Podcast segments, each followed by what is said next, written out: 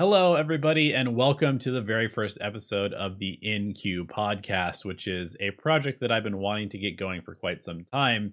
And basically, what this is going to be is a way for me to interact and get to know and learn from people who are doing interesting things and bringing interesting insight and perspective into the world of gaming and esports, and perhaps even beyond that, where I might be able to bring on some people who are involved in sports psychology and performance psychology. And who knows? Realistically, I just want to talk to interesting people and learn from them and also provide you all, the viewers, with some interesting insight into various topics that are cool and developing spaces in our world today. Um, so, the first guest that I'm bringing on is Ursinity. Uh, some people might know him as Sam or Ursi. He is the host of the Fourth Spirit podcast, formerly known as Dot P or Defense of the Patience. He's been a podcaster, a Dota 2 podcaster for almost eight years at this point, putting out about a thousand episodes, and has been one of the most consistent and positive forces in the Dota community as far as content creators go. Um, he's a very smart guy, a teacher, um, and somebody who works with kids on a regular basis to you know educate them and help them perform in school and has also kind of translated some of that to helping dota players get better at the game as well um, as their podcast for uh, focuses kind of on a educational but casual perspective on the game. And so we had a really good conversation about sort of content creation how to create good content uh, the pitfalls of becoming a content creator slash influencer in the space and what that entails, um, as well as sort of like general philosophy on teaching and balancing gaming and life.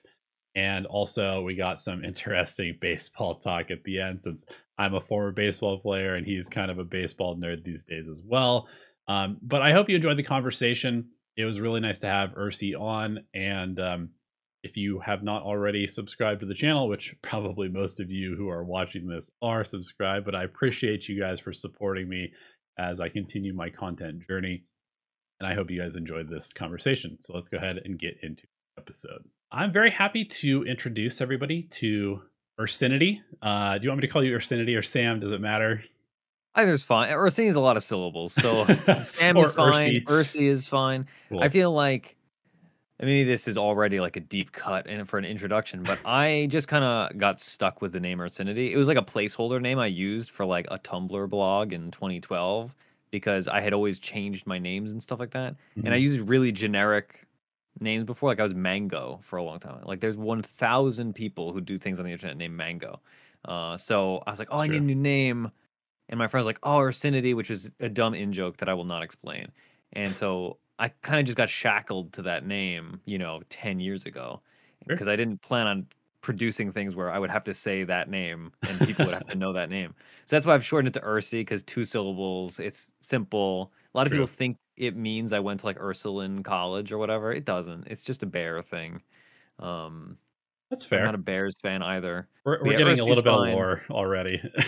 yeah, I I've told that story many times, and that's why I've told the full story by the name many times, and that's how I've learned that it's a bad story, and that's why I don't really tell it anymore because it's not that interesting. Um, but Ursi's fine, Sam's fine. There's just there's a lot of Sams. Like my Dota stack has like five Sams out of the seven people. It's unreal how many Sams there are. So uh, Ursi's fine. cool. Well, so those of you who don't know uh, Ursi, um, you are a Dota podcaster uh, mm-hmm. and a Dota player. Uh, you are a teacher as well. Um, is it middle school, high school? What um what grade do you teach? So I was teaching middle school for the last couple years. I was teaching seventh grade, which is like the first half of U.S. history, aka the boring half. Um, and then uh, as of recently, though, I've been teaching high school, which okay. is an interesting jump. But I run a credit recovery program. So basically, like if kids are at least in New York State, there's very specific standards for if you want to graduate high school, you need to have Global One done, Global Two done, U.S. History done, Gov and Econ. And so, if you know Johnny Jones is failing U.S. History in 11th grade, he then would get pulled out of his U.S. history class and put into my program, and then we do like an intensive version of that for like one quarter or half the year, and that way, kids that are at risk of not graduating can then do like an intensive one-on-one program with me to get them the credits to graduate, hopefully. Okay. Um, so that's what I do at a high school, and uh, you can imagine the clientele I get. But I'm pretty successful. So, well, I mean, that's uh, you know, it's probably pretty good training for Dota was probably pretty good training for that. And I kind of wanted to get into that because it's it's actually really my pleasure to bring you on here because um, you've I mean you've been podcasting for like six seven years now something like that pretty close yeah. to that and you started off in a podcast called dot p or defense of the patience mm-hmm. um, which coincidentally I think I started listening to when I moved from Colorado to Oregon where I live now and I was looking for work, and so I was just doing a bunch of odd jobs. I was like building a fence, and I had I was kind of into Dota um, towards the end of the time that I was living in Colorado. I I played Dota one, and I was on and off with Dota during college and stuff like that. But I kind of mm-hmm. had stopped playing and was getting back into it and following the pro scene and trying to consume as much Dota stuff as possible. Um, and so while I was doing these random odd jobs, I would listen to podcasts about Dota, and yours was one of the first ones that I found. Um, and because it was super well produced and you had some very interesting and, and good characters on the show as hosts um, it became a very sort of like regular entertainment thing for me to to enjoy while I was doing work and looking for jobs and stuff like that and it kind mm-hmm. of almost pushed me into what I'm doing now which is I mean I've been a content creator now in the gaming and esports space for about 5 years um, and I kind of owe a little bit of that credit to you guys because uh, wow. I mean, you guys were like a couple of 5K players, a couple of bad players as well. You were kind of teaching each other, and I was like, you know what? I'm not going to be a pro player, but I know a decent amount about strategy and gaming and stuff like that. I bet I could probably talk about this as well and make content. So it was that's uh, awesome. Kind of an interesting jumping off point for me. Boy, yeah, that I mean that's the goal. Really, I've had so because podcast is like a growing hobby um, and it's both a growing industry and also a growing hobby, which is an interesting kind of space to be in. But I've had a um a few people tell me stories like that of like, oh, like I wanted to make podcasts because I listened to podcasts and I realized like, oh, this isn't something that you know famous comedians do. It's something that like everybody can do if they want to, right? And that's not to say that's easy or doesn't require commitment, but it is something that I kind of stumbled my way into. Where I was a listener of Dot P during their first like run of like 50 episodes, and I was the annoying because at the time it was only like the quote unquote bad players of the of the later var- varied podcast. So I was the you know annoying kind of like 4K uh, later 5K player who was like, actually, you know, you're wrong about this. Bah, bah, bah, bah, bah. And so they're like, you know what, like, and also I was in their in houses, and uh. I was ah. the best player in the in houses. And so then later on, they were like, oh, you know, do you want to come on for a guest spot? Like, oh, you know, whatever. And then later on, that guest spot went really well um, and they were like, oh, you know, why don't we like just do a whole show?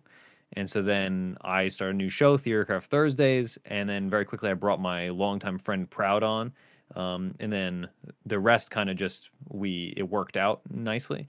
That's but funny. You just like start, I was just a listener. I was literally uh, I I've this is one of my uh, stories that I haven't told in a long time, but I gave my own podcast a four star review, and that's how I like first got mentioned on the podcast. They're like, yeah, we they would re- it was very small at the time, so they would read every review they got like on the show. Oh, okay, and gotcha. like they they would all, always be five star podcast reviews usually. Later on, we got some one stars, but that's kind of another topic. Um, but I was the first four star podcast review that they got, and they're like, "Oh, this guy Ursinity, like he said, I can't remember what the what the review was totally, but I was like, oh, you know, great show, love it, except you know something like I think I said one of the hosts like you know argued too much or something mm. like that. Like it was just some silly thing that was like an in joke where I was like, yeah, I love the show, but I'm just kind of making a joke and making four stars.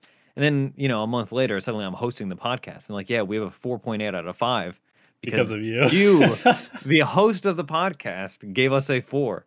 And uh, yeah, so I it, it's interesting the kind of people you meet and like listening to content and engaging with content and you just kind of stumble into oh I guess I do this now like oh I guess yeah this is a full part of my life and now eight years later I've been doing it you know we have a thousand episodes on the feed in total Um, that that is which, crazy. I mean, I yeah. I've produced probably about a thousand plus videos over several different channels, but I mean, eight years of I would say almost 100% consistency. Like maybe you're not doing one every week or two every week or whatever, but you're doing very very consistent work to be able to put out that much content. And I kind of wanted oh, to yeah. dive into that a little bit. Like, what drew you to content creation outside of um, kind of just falling into it? Like, why why was this something that you?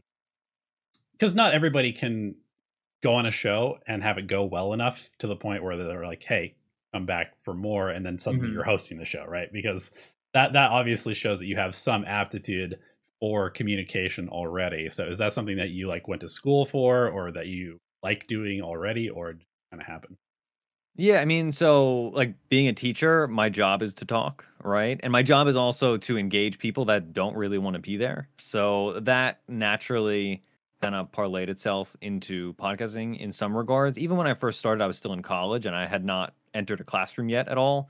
But I think when I first started, I was at I was probably like a sophomore in college, and that was when I was thinking about being a speechwriter. That was something that I pursued very like casually. Political speeches or, or...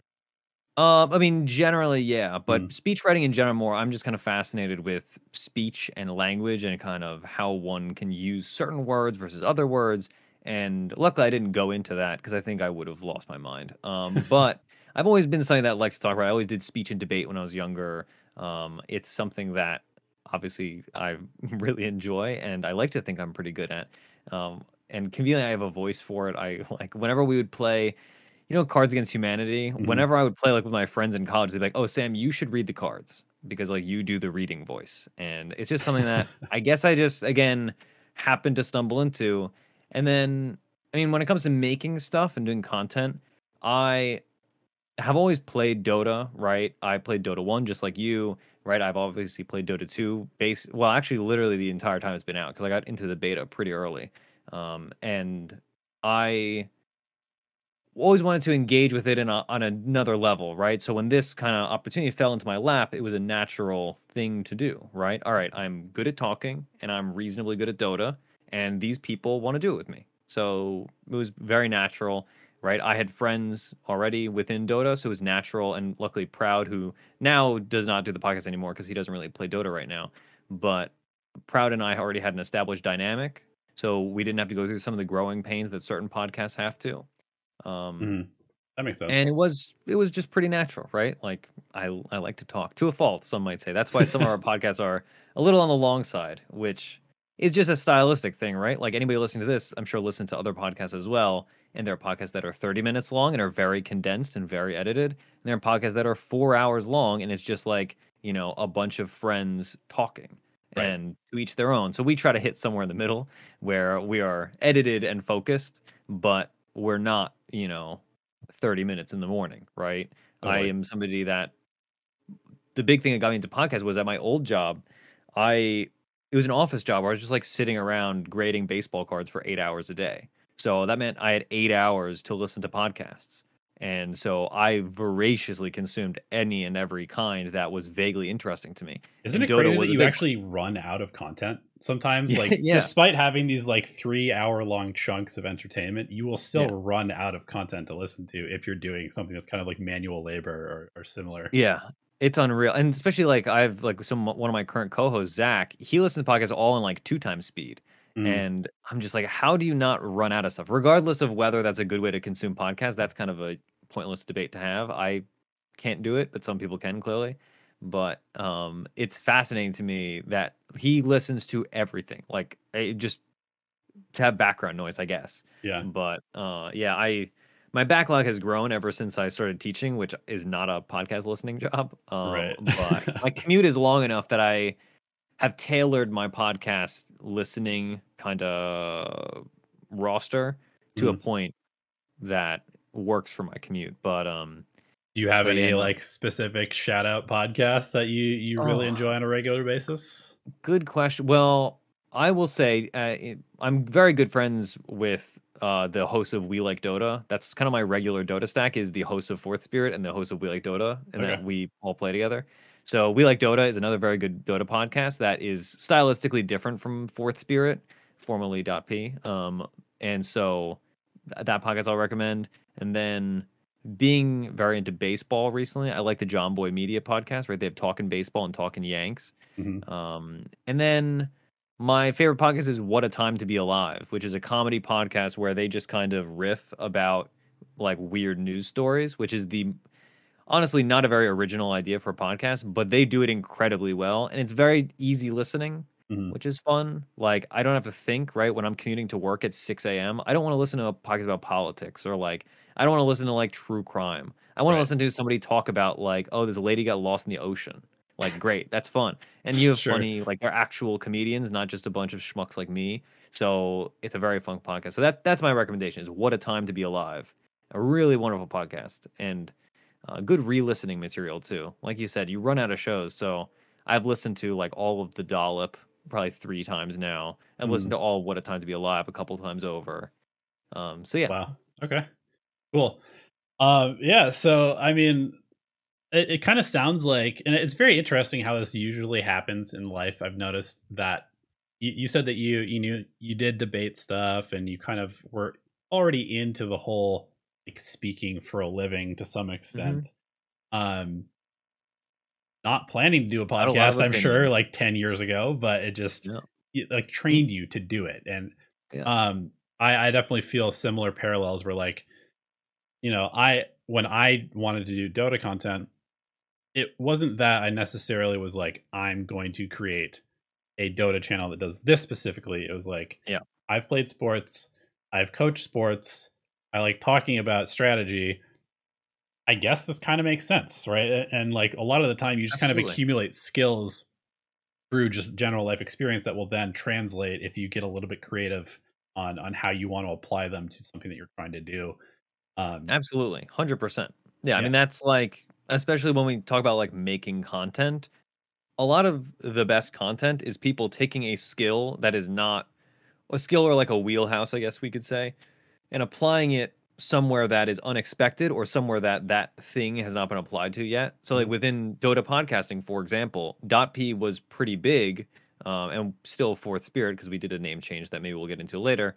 Um, is still pretty big just because there weren't Dota podcasts at the time, mm-hmm. right? And even now there are a there are a bunch, but there are not that many, right? Like if you look for Dota podcasts, we will come up pretty quickly, um, and there's a lot of advantage in that, right? So like like with your case, right? If you're taking a novel approach to something, even if that thing is big and has a lot of content already, that novel approach kind of carves out a niche, and that's what you're looking for in content. So yeah, absolutely. that that whole niche, like find a niche, that's such like a a generic piece yeah. of advice that anyone who's making sort of like how, yeah. how to create content, how to become a content creator is like find your niche. Oh. But it's oh, real it's because easy. there's there's literally like infinite niches because yeah. even even like you said there have been kind of a, a blossoming of all sorts of dota podcasts recently. It, it seems like everybody yeah. and their mom is now like oh wait i should be making more content. Because and, yeah. and, we can get into the state of, of esports content if we want to we, we definitely can. but,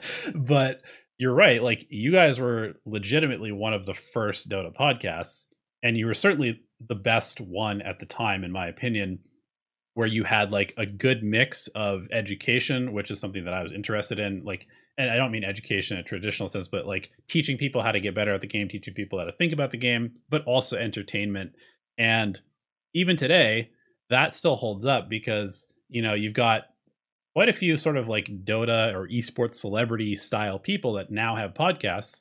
Yeah. But yours still stands out from those because it has maintained that identity of being kind of like a a casual but also educational source of entertainment about this game that people are fanatically interested in. Absolutely. I mean, we get this with sports too, right? So there are uh, there's a lot of sports content on like ESPN, for example, from actual professional athletes who go super in depth, mm. and it gets to a almost like nerdy point that some people like, and that's wonderful but also I like certain like baseball content specifically by pretty just like regular people that happen to know a lot, right? Because you get I don't want to say dumb dumb down is the wrong word for it, but um it's a difference between listening to a podcast from somebody like me or Zach or Proud or you who are a good player but not a professional because a mm. professional has a different kind of lens and a professional might not be good at the talking part right um, a professional is going to maybe assume that the listener has more knowledge than they actually do right on fourth spirit totally. we specifically tailor our podcast especially tuesday was called or is slash was called teach me tuesday because one of our hosts b dub is like a quote unquote average player right she's like 1800 mmr 2000 mmr ish and mm that gives that teaching lens, right? And I think that's a skill, or I should say, an asset of ours for a long time. Is every, like we're very happy to admit there are thousands of players much better than us, but we make content for the average player, right? The average person who's improving to be a good player, right? Or the good player who just wants to be kind of mentally engaged in the theory crafting pro- uh, process. Right. We like have had opportunities to have like really good players on and a lot of times we're like we don't really want like an 8k player here to like lecture us like that's not what we're going for we're going for a casual fun approach that is still at the end of the day you're going to learn something right? We might be right. dicking around for an hour and a half but there is some kernel in the middle that's like all right but we're like we're casually discussing but there is a focus always right? It's not just talking about our week in dota. We always have segments prepared. We always have heroes prepared. And we try to keep things you know focused within reason but still casual because you know we're casual people right i'm never going to make serious content even our deep dive shows are theoretically more serious the deep dives are like an hour on one hero mm. specifically mm. but even those are tailored for the average player right we're not talking about some like you know 9k strategy where you do this thing by creep blocking on Enigma with Eidolons and this blah blah blah blah blah. Like that's just we know that it's not applicable to the average player. So why would we spend 30 minutes talking about it? That's always been our perspective. I think that's a pitfall that um, a lot of content creators fall into because realistically, 100%. in the content creation space, regardless of whether you're talking about gaming or finance or whatever, you have kind of two different types, right? There's the people that are trying to educate, and then there's the people that are just trying to entertain. And like it's yeah. almost always one or two, one of one of those two things. And so as somebody who's made mostly educational content, um I definitely have fallen into that pitfall where it's like you're trying to give too much information because at the end of the day, most people are coming to content for some sort of distraction and and there will yep. be some sort of looking for real information like if you're trying to fix your car and you google like how do i yeah. you know replace my carburetor then you want a very detailed step by step instruction but for the most part when people go to youtube or on podcasting it's to fill time or to create background noise or something like that and so if you're trying to get too granular and too deep into some like yeah. informationally dense topic you're just going to lose people all the time anyway and i've definitely done that where i'm like I've got so much cool knowledge about this one thing that I really want to talk about, and I put it out, and it does very poorly, and it makes sense yeah. because it's like 100. percent It's like you can only flex your own knowledge so much before people are going to be yeah. like, "This person actually this knowledgeable?" I don't really yeah. care. I kind of just want to get like the basic level and move on with my life. Absolutely. I mean, it becomes um, it becomes a bit kind of like egomaniacal, right? Where some mm-hmm. people are just like, "Oh, I'm so smart. I need to like tell people how smart I am," right? And great, like I'm glad that you're 9k MMR. Wonderful. I will never do that. You're clearly a thousand times better than me. Good job. But that person making a video, I will say I've definitely seen content and had content sent to me that is exactly what you're describing. It, where it's just like, oh, this person is really smart, but this content is not usable. Like nobody's right. learning anything from this it's just like a clip show of like, oh wow, that person's really good at Pangolier. It's like, okay, great. Like I've but I've learned nothing. Right? right? Or or you know, again, a stereotype that is not necessarily true of all pro player content, but a lot of pro player content is just so either dense or so much assumed knowledge that it is not usable, right? A big thing I've always set out when people ask me, "Oh, how do I get better at Dota?" one of my big guidelines, and this applies to everything, not just Dota, I would say, is focus on one thing at a time, right? You don't learn like mid game. That's not mm-hmm. a thing you learn, right? You learn itemization on TA, right? So if you're playing a game, you set one focus, you accomplish that one focus, and that's what your goal was. And then you reflect on that focus if you're really trying to improve, right? whenever I've done, done coaching in the past, I do the same thing. Right? I say, all right, it's an education background. It's like this is there's yeah. a reason that you actually go to school to learn to educate people because there yeah. is a good way to do it.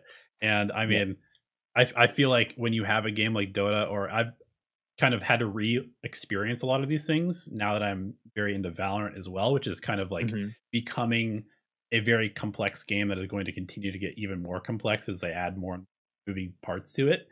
Oh yeah. Where I was watching some last night and I was like, "Oh boy, this is very different than the beta I played, you know, a right. year ago." yeah, and, it's just going to continue to do that and like I can see these people coming over from like CS or Overwatch or, or Call of Duty or Fortnite or whatever.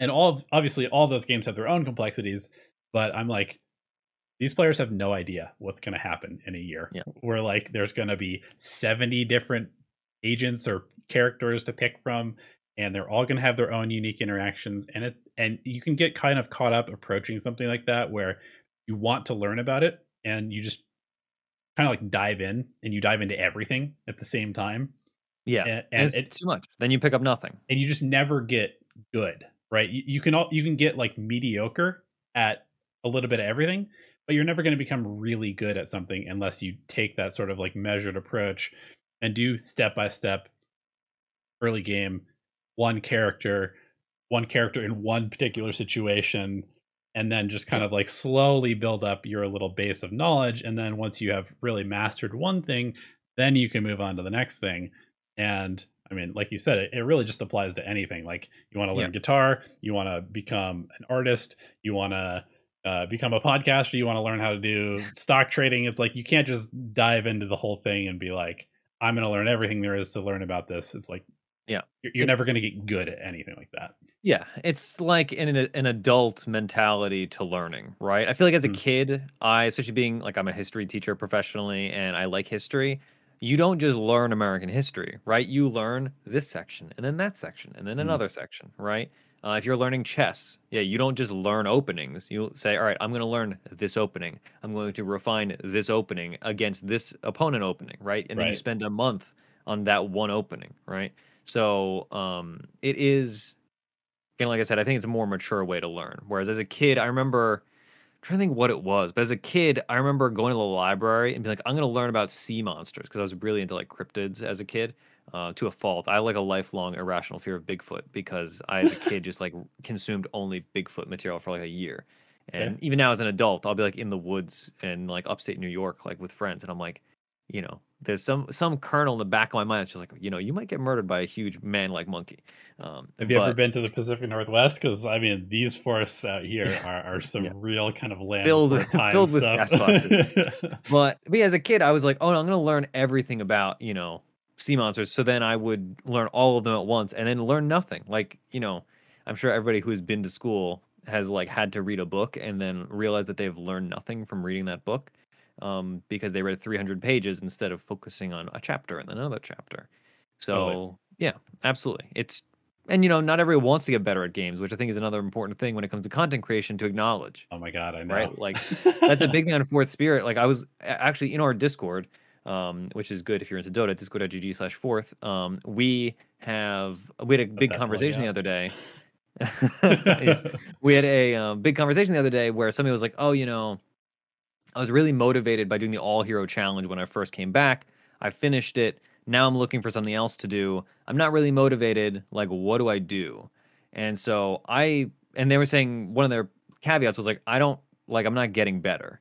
And so one of my first questions, which is a question I've asked a lot of people, even people I coach, which is maybe not best for my finances, being that they pay me to, to, to get, make them good. But I've told them, like, do you actually want to be better? Like, you don't have to be better. You can just mm-hmm. play the game right? And I think in certain things, especially a competitive game like Valorant or like uh, Dota or CS:GO or anything with MMR, people feel pressured to be like, "Oh, well, I'm investing all this time. I must get better at it." But most of the happiest people I know, as far as like video game players, are very con- uh, content with how they are. Or like I know, I'm very content with where I am skill level wise, mm-hmm. and I'm not gonna drive myself crazy like trying to grind MMR and improve. Right? I'm always getting better but I just know that about myself, right? And that's not true of everybody. But I think some people maybe need to learn that lesson a little bit where they are not enjoying a game that is ultimately supposed to be fun because they spend too much time thinking about, oh, I need to get better. I need to min max. It's like, no. What if you didn't? Like, what right. if you just had fun? Like, you could just pick Death Prophet. Who cares? Like, just play the game, right? You don't need to think, oh, Death Prophet, what if I start with a Quelling Blade? How will I stack creep camps with that Quelling Blade if I cut these trees? Oh, but they respawn at four minutes. And oh, okay, but then I'm going to miss my rune. If I miss my rune, then I'm going to lose the mid match against these heroes, but not these heroes. It's like, calm down. We don't need this. Play Dota. Just right. enjoy the game.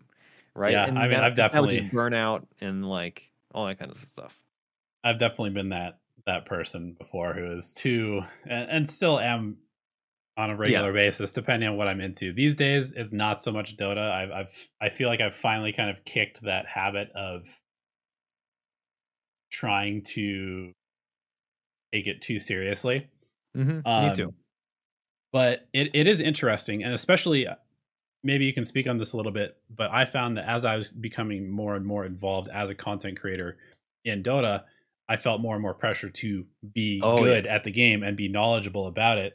And that made me take it sure. way more seriously and enjoy the game way less. And so I, I kind of wanted to get your thoughts on taking something like a hobby and turning it into a job. I mean, are you were you ever like trying to go full time podcasting in Dota? Was that something that crossed your mind? And and how did that affect like your your mentality in the game about the game? And was that kind of a, a factor in not doing it? Because obviously you have a full time career outside of the, the hobbyist Dota podcast. Yeah. Boy, Donnie, you're such a professional. That was like the best segue I've heard in a long time. and I have to do segues all the time. I'm like, boy, I wish I could do that. So, if we part this out, I will say to an- to answer the part about whether I've ever thought about podcasting as a profession, it is something that I would be doing anyway, and so I'm happy to make you know a little bit of money from it. Also, that pays the bills because it's not free to make a bigger podcast, right? Like sure. we have hosting costs like that. But um, there were times where we, within Dot .p especially, because that was a bit more business focused. Fourth Spirit, post rebrand and management change, we are much more clearly casual, and our we've never our goal has never been to be professional podcasters. And I only I only I only was able to make that change once I saw what the reality of being a professional podcaster, or even for that matter, a professional content creator would be like um, or working in esports, right? So in .p days when we were fairly large at one point, we had opportunities to go and cast at LAN events, mm-hmm. and we kind of it didn't work out. And part of it was that I wasn't like I saw the reality of what being a Dota caster would be, or what being a Dota esports person would be, and I acknowledge that for some people that's right, and for some people that's awesome. I'm not one of those people, right? Like I like the stability of being a teacher, mm-hmm. right? I like, but I also I love the content creation part. So it's a fun secondary hobby, right? And if I happen to make a little money, wonderful, right? But it's ultimately just a thing that I like. So I've thought about it, but then I was very quick, quickly kind of once I combed through my Rolodex of experiences working with different people that are more esports focused. And once I started, like, I had to negotiate cr- contracts once and I was like, I never want to do this ever again. Like, mm-hmm. I don't want to have to talk to an advertiser and like nickel and dime them for an extra one dollar per million uh, per thousand views. Like that sucks. That's not fun, right? Like it right. it does, like you said, Donnie. It sucks some of the fun out of the content creation process. We're like, oh, this is my job now. Like, oh, I have to like do this or I can't eat, right? Like right. the thought of that is enough to kick me out. And some people have that hustle mentality that I just don't have, and more power to them. Um, but I like it's just not for me. Um, to get to the other part of your question, though, I definitely like. I think anybody who works in content has had that problem that you're describing, right? Where you make content that is educational, or even if you just make content in general, there's always some person. You just never want to be, be ill-informed about something that you're talking about, even yes, even if it is purely for entertainment. yeah. I think there's a really good. Maybe this is more for Dota people, but uh, this reference. But Kipspul, uh, I think that's how you pronounce her name. She's mm-hmm. been like a stats person and a coach for a lot of like pro Dota teams, and she's very smart about Dota. She does a very good do- job. All I mean, I'm not a super big pro Dota person to be perfectly honest, but I know her teams tend to do well, and she always has very interesting and and, and like well, extremely well strategized and thought out takes. But she's not like a high MMR player at all. Right. And she gets a lot of flack for that from people that do not kind of acknowledge the there's not a direct comparison between your badge or your MMR and your skill level. There's a general comparison, but there's so many other factors, right? And so if Kipspul was spending, you know, 15 hours of her day grinding solo queue games, she would not have 15 hours a day to research and provide stats-based content or uh, coaching True. to the pro players that she coaches, who could they trust her? Like these 8K players are not being tricked by some mischievous 3K player. They're like, oh no, this person's really smart, and we're gonna pay them because they're really smart and they know and they're gonna make us better. So, um, but yeah, I will say I've fallen into that trap as well, where like I made it. I've only I've been like a 4K and mid 4K and into 5K player the whole time. Mm. And anytime I've ever fallen below 4K during a like uh, recalibration, I've always made a point to push back up because I know I can climb MMR, but I've hit a like reasonable cap in terms of how I enjoy the game, how I want to enjoy the game, and the content I want to make. But when I was new, it was a big deal for me. Where in my like first year of podcasting, I made like a whole big climb to 5K. I was driving myself crazy, like you know, both making content, but also like climbing. That way, my content was acknowledged by the masses because I didn't want to have some Reddit thread that's like, oh, you know, these these dot p weirdos. Oh, they give us all these advice, but they it's advice that only applies to their Guardian players. Or at the time, it was all numbers. It's like, oh, these three K scrubs. When you know, um, Kipspul again, she made content recently, and she had a whole thread on Twitter about it that was really insightful, where she's saying like, well, people were criticizing the content I made because it was focused at making 2K players better, but like they were saying, "Oh, well, you know, you should make harder con- like uh, you should make higher level content." She's like, "Yeah, well, most people are 2K level players. Right. Why would I make content for 6K players? They're already good enough. Like, there's not a lot of those, and they're not searching out my videos." Um, so yeah, I, I think once I stopped caring about my MMR and I stopped like, you know, especially now that I'm more casual about it and not business minded, I'm like, yeah, if you don't want to listen to my podcast, fine. Like, I don't care. Like, this is my hobby. I do this for fun. And like, I think I'm right. I always, you know, like you said, I would never misinform people intentionally. And we always are looking at stats and doing the math and stuff like that. And but we say wrong things, right? Because like we're people, right? You know, we we have other things to do. Yeah. Um. Totally. So yeah, it's a balance. It's a balancing act, but you can definitely fall down the, like you said, the pitfall of making your content worse because you are thinking of secondary things. When at the end of the day, what's important is good content.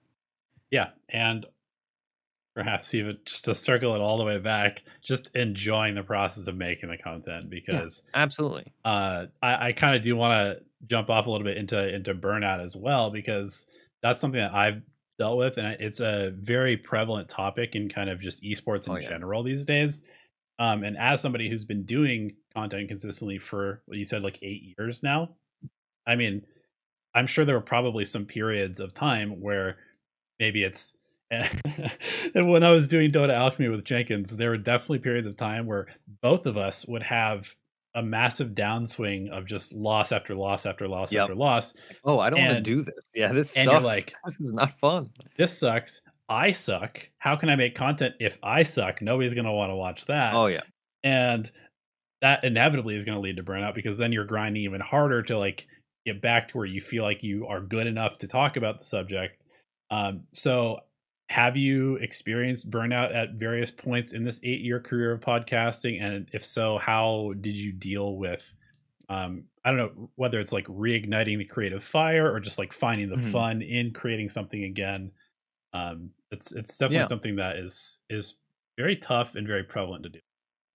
Absolutely. Yeah, I think if you're not experiencing burnout, that something is wrong. Like that's weird, right? Like everybody over a course of years and years of doing stuff has to experience com- some kind of burnout, right? Whether it's in your profession or in your hobby, you're going to hit pitfalls to keep using that term where, you know, you have to kind of pass a pass a test. I don't know. There's some metaphor here that I can't quite think of. Um, but the, I mean, like I've had burnout for sure, right? And content was a motivator for me, where I knew one of the big things I, I've said many times, and is very true of me, is there were times where I was only playing Dota for the podcast, right? Mm-hmm. Because I knew I couldn't record a podcast without playing Dota.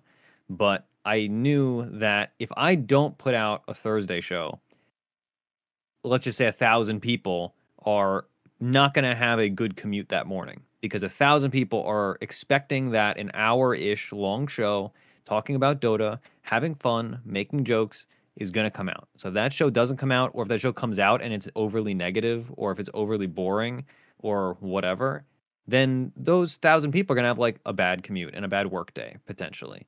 Right. And That's so that was always a big motivator for me was just, you know, because again, as a podcast listener, like there are certain podcasts I listen to where they'd have a bad episode where it's clear, clear that like, oh, these guys are not enjoying recording this, mm. and it's like a bummer. It's not cool, right? Especially there's the, you know, everybody kind of loves to throw around the terms like parasocial relationship and stuff like that, but there is a closeness that you get between content and the consumer where you know if, if i listen to what a time to be alive every day for a year and a half i kind of there's a comfort and like there's a familiarity to oh i'm going to hear these jokes from these people and whatever and it's going to be bright and fun and so when it comes to me burning out you kind of have to mask that and you have to find a way around it because you need to make something that's good mm. right and that's also why sometimes we don't put a show out because we're like well you don't have anything good to put out right now so we're not going to force it you know, when Dota has been bad, right? Because, you know, the nice thing or one of the weird things about esports compared to certain other kinds of podcasts is we have patches.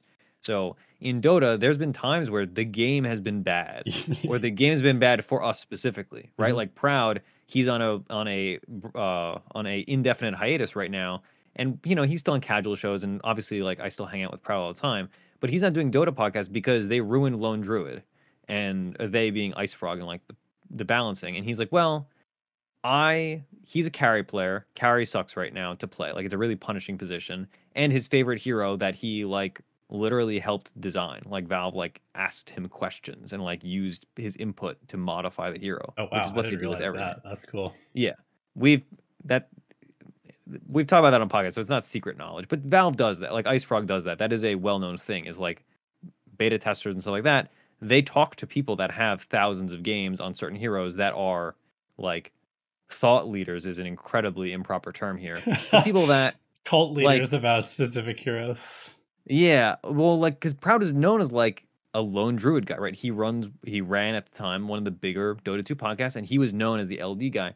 Mm. And so they like just gutted that hero and made it really different in ways that he did not like, and so that killed his mo- uh, motivation to play the game and therefore do the podcast eventually because he knows he's like, you know, I can't be disingenuous and record a podcast that I about a game that I'm not playing and not enjoying. Yep. And so we would have weeks where like, you know, if you're not enjoying the game, I'm not enjoying the game. Why would we put out some negative show? So then we'd either like put out some riff show where we just kind of hung out and talked about Dota more generally, or maybe we'd ask answer some weird listener questions that are just kind of goofy, or we just not put out a show. Yeah. Right. Um, because you don't want to, you know, like I said, you don't want to put out something bad or something that's lazy, right? And that's a when we talk about content creation, that's I think a hard thing for a lot of people that are newer to con- content creation do. Is like, oh, I have to put out a show, and then they put out something bad, and then that turns off listeners, right? Yeah. Oh my god. I mean, it, yeah. I I really it, it's it's just striking such a chord with me because I've been yeah. through this many times, and even now, like I have this new Valorant channel that I've been building almost as like a side project for the last six months or so. But now it's actually, you know, giving decent views and as mm-hmm. bringing me some sort of ad revenue where it's like a, a chance that I actually can just kind of like make videos yeah. full time again. Yeah. But the whole focus of this was to basically undo all the mistakes that I made while doing Dota Alchemy. Because yeah, for Dota Alchemy, I mean, we were doing nearly a video a day for like wow. two years. And that's a, that's a lot. It's uh, a lot of editing, and it's one of those things that it was, I definitely have a different appreciation for content creation having done it. That it I think a lot bad. of people don't get. They're like, "Oh, a podcast, you just like talk to your friend for an hour." I'm like, "No, that's not how it works. Right. We do editing. We have to make sure everything's good. We have to make a topic list. Anyway, so that is a lot of work that you've done. That's for sure. Yeah, and, and so like just that whole process of at that point, and it was kind of important with the Dota Alchemy channel that we did put out a video every day. Otherwise, we wouldn't mm-hmm. hit a income threshold yeah. where we could both pay rent. And so there was an added level of yeah. pressure that made it even more uncomfortable. Um, and so I've been very, very careful this time around. And this is only something that you really learn from doing it and making the mistakes or having somebody who's made the mistakes tell you. And even then, you probably still won't actually grasp it until you've experienced yeah, it yourself. You but it. now I only make videos about things that I think are very interesting to a general audience. And I only make videos when I feel an inspiration to talk about something at a level that is going to be engaging. And right now, I'm kind of in a creative slump personally, where I was putting out a video or two videos a week, and it was pretty easy to mm-hmm. do that because there was a lot to talk about and I was learning a lot. But recently, I just haven't been as interested in making content. And still, there's this very strong part of me that's like what are you doing like yeah, you're you not making to. money because you didn't make content today like you have to get out there and you have to just force yourself to be creative but it's almost impossible to do that like there's there's yeah. definitely steps you can take to kind of like you know release some creative juices but ultimately if you're not passionate about what you're creating it's going to be very difficult to make it as good as you need it to be to be satisfying for you. And if you're not satisfied with what you're putting out, then you're never going to continue to put out stuff. And that's definitely one of the oh, biggest yeah. leading causes of stuff like burnout. Yeah, I mean, there's one of the other big like lessons that I've learned and taken to heart, and something that I apply to all the content we make, and something that I've told other people because occasionally I'll get people that are like, "Oh, you know, Ursi, I'm thinking of starting a podcast. Like, can I chat with you for an hour about it?" And one of the big things I always say is, you never know what episode is going to be somebody's first episode.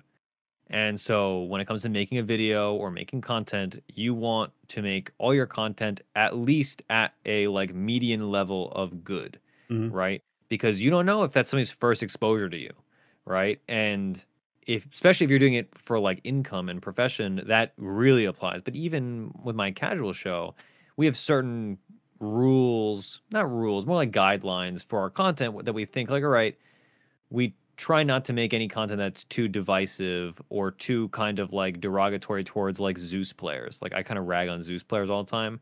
But if somebody's first episode is me talking about how they're a skillless idiot, mm-hmm. then they're like, "Oh right, well this guy sucks, and I'm never gonna listen to it." Same thing with like I used to when I would play Dota for a long time. I'm kind of notorious for changing my in-game name all the time. It's a superstition I have much like I mean, you as a baseball player, baseball players have all kinds of crazy superstitions. Oh yeah, um, many many fun. The uh, Diamondbacks were on a 22 game road losing streak, and they were just putting more hats on with every losing game. And like, yeah, eventually it's going to be like a totem that's going to get us to win. Um, and so one of my things I changed my name all the time, but for a long time when I was new to podcasting and content creation, I was like, all right, well, like this is serious. People would friend me just to watch my games and like watch replays and track my kind of stuff that I was doing. And so I was like, all right, well, I have to be dot p dot ursi, right? Mm-hmm. Just like a clan tag that you'd use in like Warcraft 3 or whatever. Right. And so one of my big things then was like, all right, I can't flame or be mad. Not that I'm that flamey or mad at my pubs. I actually play the game fully muted now, um, which is a pretty recent um, thing that I would recommend to a lot of people. But I was like, all right, I I can't be bad in any of my shows because that might be somebody's first exposure to me, and then they're going to make that connection when they listen to a podcast. And they're like, oh, that's that guy that flaming that pub right? Mm-hmm. And I've said it to other people that I've like either hired for the podcast or grouped with for the podcast or streamed with is you never want your first impression to be bad. So to circle back to the tangent I led is uh, you, when you make content, it's super hard to make all your content at least a baseline of good, and it definitely burns people out. And that's why a lot of you know you, I'm sure, having made a lot of content, see this all the time, and we see this a lot in Dota not that I'm going to name any names, but a lot of people make a podcast for like 12 episodes. Yep. And then they realize that it's hard and it's not going to get you a lot of listeners fast. Even if you're a notable person that like has a following, it's not easy to pull a following from one place to another. Yep. And then they leave them, right? Like, I mean, maybe I will name one name. PPD has had like eight different Dota podcasts. Every single one has lasted like 20 episodes, if that, and then five. Ended, right? Five is probably a better estimate. Yeah, to be yeah. honest. being far be it from me to be charitable to PPD, who is just the worst. Um, but there are a bunch of different people that did that, and part of it is because it is a lot of work, right? Part of it because they're busy, right? Capitalist is something that I think is one of the better Dota people when it comes to content creation and social media presence, stuff like that. I think he's very engaging. um, whether or not you like him personally. Like he does a lot of stuff, and he's a he is like a good variety to his skill set and the content that he produces. But he also has had like three different Dota podcasts, mm-hmm. and you know there are a lot of secondary things that go into it. But um, but yeah, there's a, like it's very easy to see like if you just scroll through iTunes, if you look up anything, you will see tons of podcasts that are like, oh, last updated August 2018. Yep. Last updated, you know, June 2015. Right? Like, oh, great. This these people haven't made something in a while. Right. And then you instantly don't listen to that. Because like, well, why would I listen? They don't do this anymore. Same right. thing with us. Right. Totally. Like we put two shows out a week and then we have one extra show for patrons that comes out on Monday. And we never miss a week. Right. Like maybe we'll miss an episode, or maybe an episode will have a different combination of hosts because somebody's busy right? One of our hosts is in Britain, so sometimes we have t- weird time zone things. But outside of one like month long scenario where we literally couldn't podcast because of contract problems when we were doing a rebrand, um, we've never had a week that hasn't had some kind of show on it, right? And that's a huge commitment. like that's yeah. a lot. It's a lot I mean, of it, stuff. It so. really is, uh, and and like you said, I, I kind of wanted to get a little bit deeper into just the kind of relationship that you have with your listeners or your viewers, your consumers, mm-hmm. whatever it is, because and, and you threw out the word parasocial, and that's just kind of like a buzzword these days. It, it's a buzzword, yeah. It's but, like one of those words that is meaningful, and yet people kind of use it in situations so that so much so that it has lost its meaning. Like gaslighting, that's another yeah. one.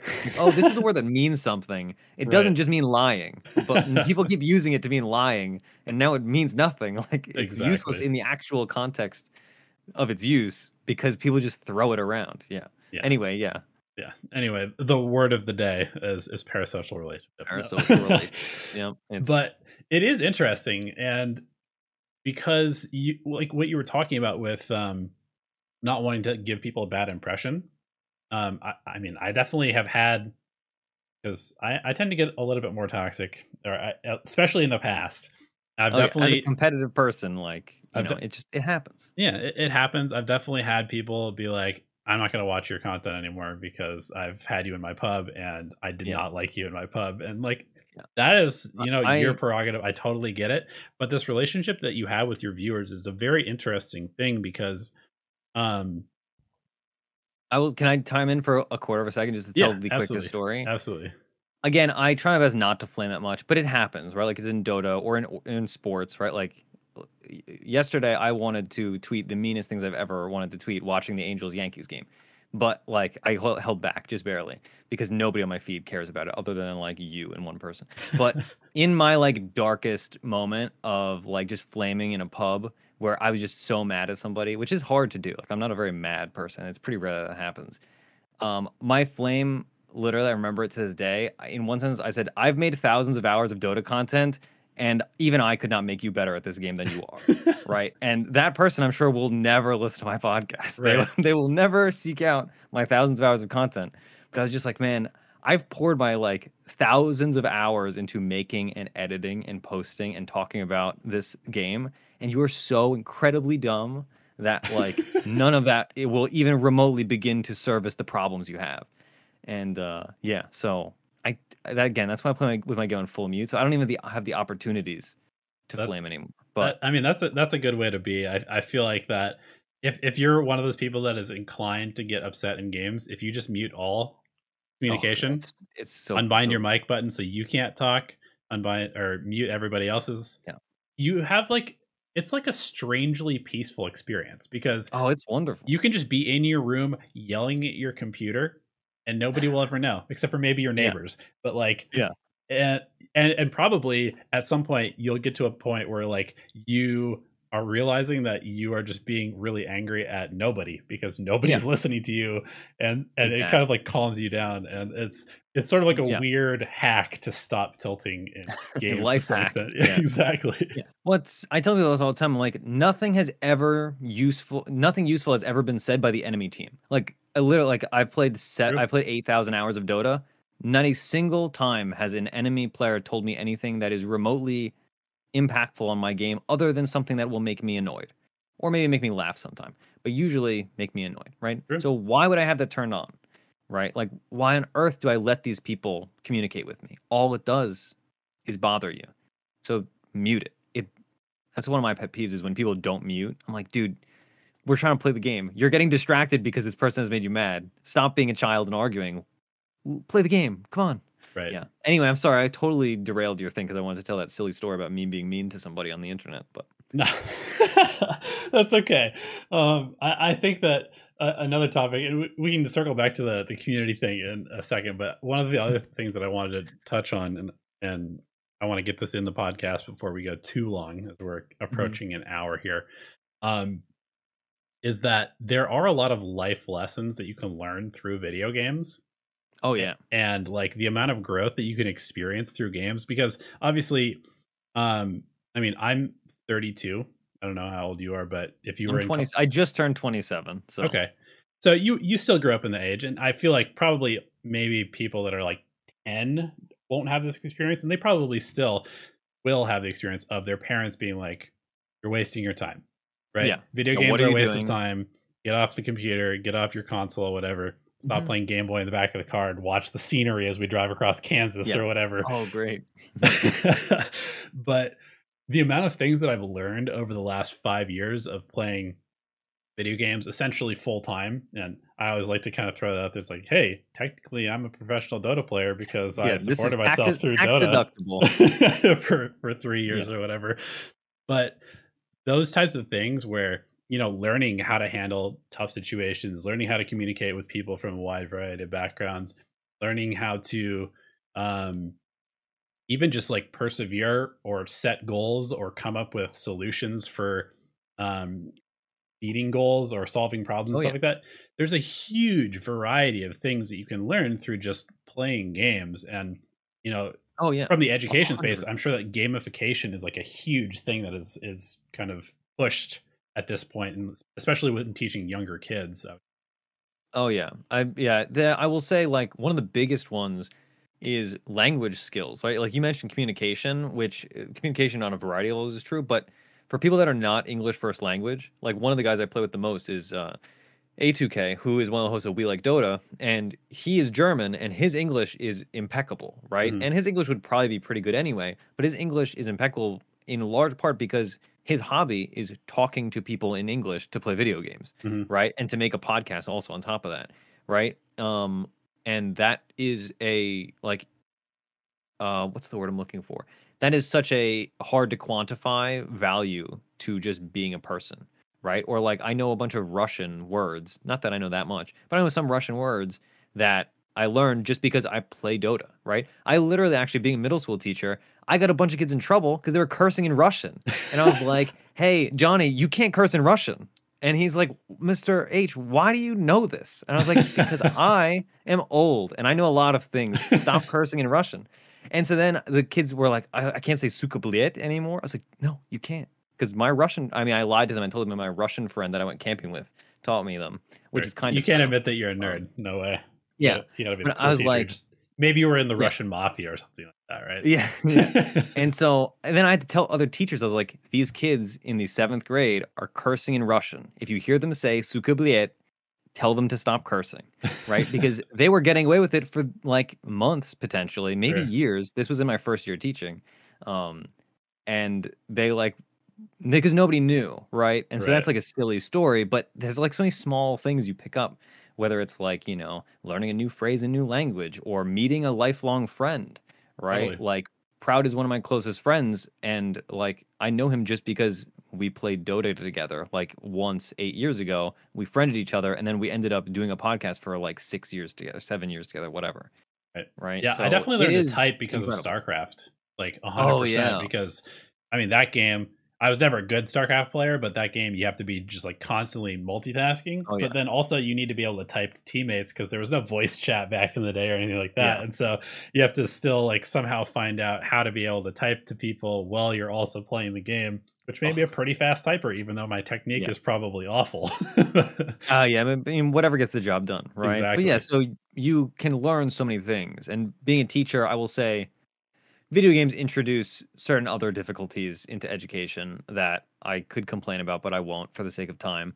Um, but in general, kids learn an incredible amount, right? And so even there are some parents today that are kind of anti video games, but that's a minority, I would say. Mm. And also, I think there is a rational amount of being against video games um, because, like, one of the kids in my credit recovery program who is by definition failing his classes, he's like, "Oh yeah, I'm like a pro level Overwatch player. Like he plays in tournaments." Mm. I was like, "Okay, great, but like you need to pass English, right? Like that is not, you know, you're you maybe you'll make your life savings off that, but also if you don't have a high school diploma and that doesn't work out, you're totally up a river, right? Mm. And eh, so I will say there are certain detractions where people like, oh, I'm gonna be a streamer. It's like, okay, maybe. But if you're not a streamer, we need to have a backup plan, right? like, yeah.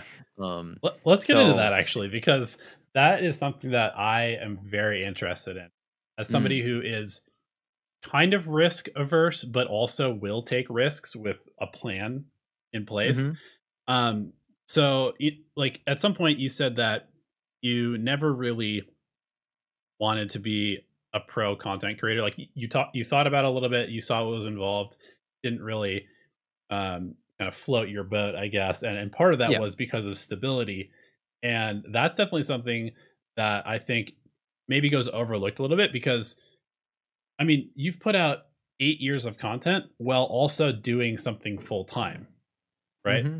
And and so it's entirely possible to create something that you really love doing around a hobby or around some activity that you're super into while also supporting yourself and living a completely normal IRL life, right? Oh yeah. Um so that kind of balance is is really cool and I think if if somebody who's listening to this is interested in becoming a content creator, that is the way to do it because all Absolutely. those like problems of getting um you know locked into putting out content because it's the only way you're paying your bills and that kind of stuff it's it makes everything so much harder and so much more pressure filled if you only have one way and you know there's the whole like hollywood narrative sell everything move to la become an actor because yeah. there's no other option for you. Yeah. But there is. Like you you can work a part-time job and then stream on the side and then like once you start getting a few subs like maybe you don't have to work quite as much but you can kind of gradually make the transition into what you actually want to do without having to put yourself in a situation where it's literally like you're homeless or you're successful. yeah, yeah i mean it is like some people have that gambler's mentality where they can do that and they're just like you know what? This is my thing and i'm mm-hmm. going to be a twitch streamer. And some maybe that works out let's charitably say 10% of the time. It's more like 0.1% of the time but let's charitably say 10% of the time.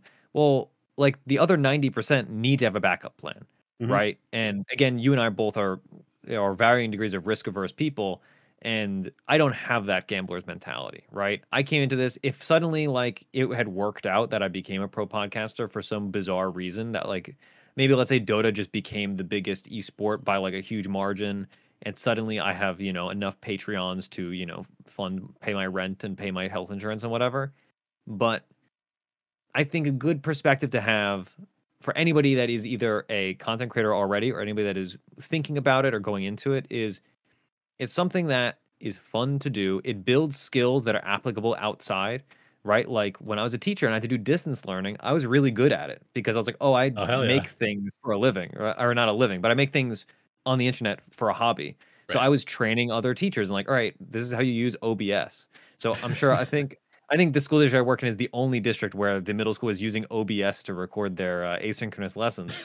But um, else everywhere like else, Google like, Meets or some, some yeah, yeah. janky Skype. Probably half the yeah. people are still using that program. Yeah. Meanwhile, I was like setting up OBS profiles for like sixty year old, you know, like biology teachers. But Beautiful. um, the so it builds skills like it's literally on my resume i'm like i not that i am like you know the most accomplished person on earth but my teaching resume is very full right? Like I've had a lot of different positions, stuff like that. I've held a lot of different uh, positions in different levels and stuff like that. But I still keep the podcast on my resume because it's a differentiation in skill set, right? Mm. A lot of people have been, you know, assistant director of a camp before. Not a lot of people that are applying for a so and so teaching job have made content for thousands of people and like organized live events and, you know, done professional audio editing, mm-hmm. right? Um, and so I will say for anybody thinking about it is a just do it, which is the advice everybody gives, and it's lazy advice, but it's true. Um, just make stuff, right? And maybe it gets noticed, maybe it doesn't, right? Like I think it took a year for DotP originally to hit 100 average listeners per episode.